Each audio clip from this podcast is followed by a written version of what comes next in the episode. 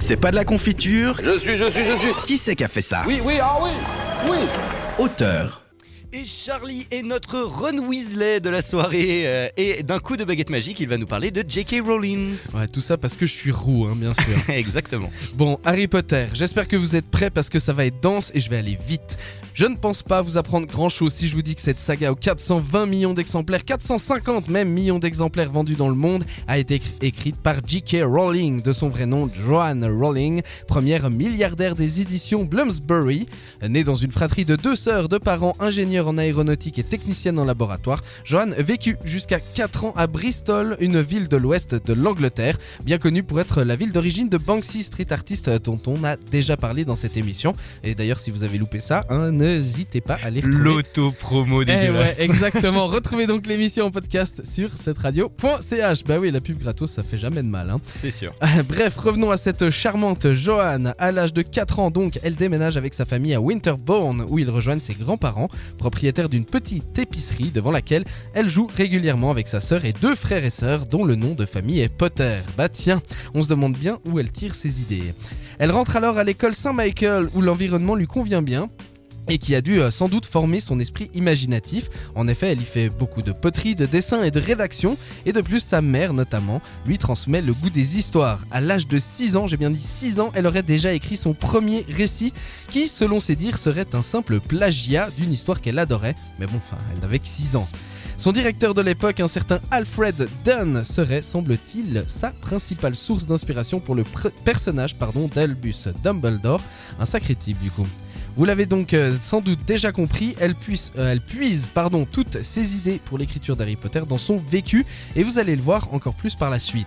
Cinq ans plus tard, Johan a 9 ans, et je précise au cas où vous suiviez plus, la famille déménage dans un petit village de la campagne du Pays de Galles, Chepstown, qui est dominé par un château au sommet d'une falaise, ce qui, selon Rowling aujourd'hui, peut expliquer beaucoup de choses. Hum, Tiens, je me demande bien pourquoi. Ouais, j'avoue, le, le gouffre de Helm. Qui mixe tout dans sa tête. Le déménagement coïncide avec la mort de leur grand-mère Kathleen et c'est d'ailleurs en son honneur que Joanne rajoutera le K dans son pseudonyme. Lorsque Joanne rentre au collège où elle découvre Shakespeare et notamment le conte d'où est tiré Hermione, c'est là que la passion pour la littérature va encore plus prendre son essor. Elle continue d'écrire, d'imaginer des récits mais aussi de lire encore et encore grâce à notamment l'ambiance dans la maison familiale où la liberté de lecture est sans restriction. À l'âge de 15 ans, elle rencontre son meilleur ami, un certain Sean Harris, qui sera plus tard sa principale source d'inspiration pour le personnage de Ron Weasley, lui-même propriétaire d'une forte Anglia bleu turquoise, un modèle qui n'est pas sans rappeler bien sûr la voiture qui fait son apparition dans le volume 2 de la saga, dont on se souvient tous.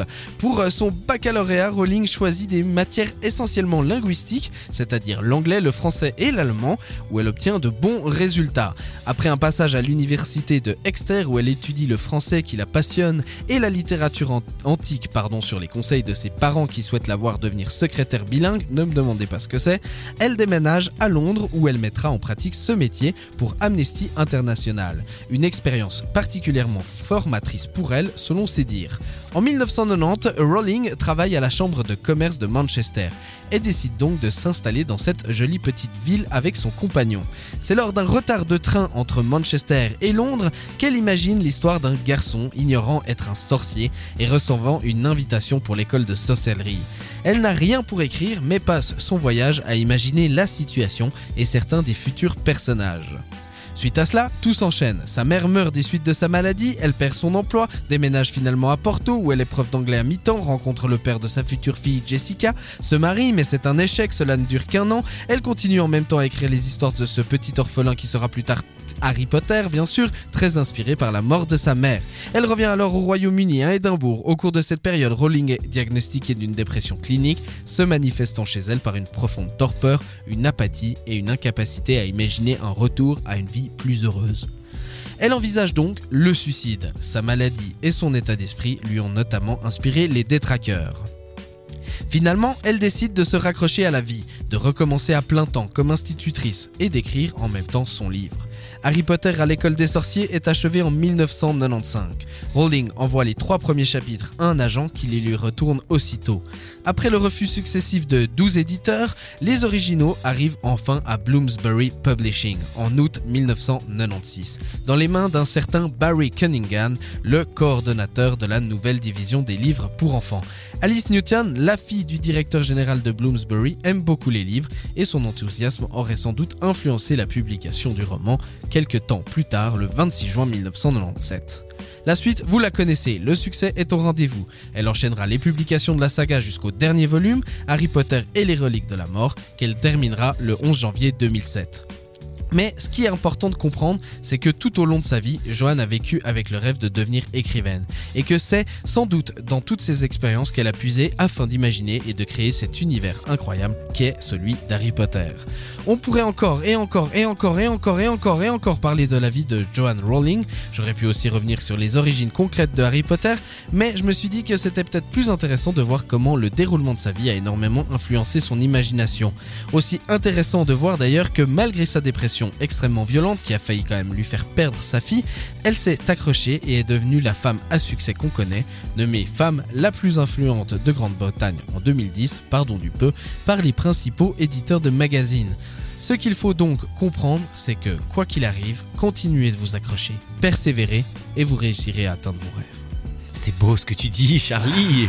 Là, j'en ai des frissons, là. tu mais- vois ça Ah, c'est exceptionnel. Et voilà, donc euh, c'était euh, long, sans doute dense. Vous avez sans doute rien compris, mais c'est pas grave, vous pouvez retrouver le tout en podcast sur notre site internet. Deuxième coup d'autopromo. Et euh, faut pas passer à côté, hein, bien sûr. Réagis sur les réseaux sociaux grâce au hashtag CPDLC.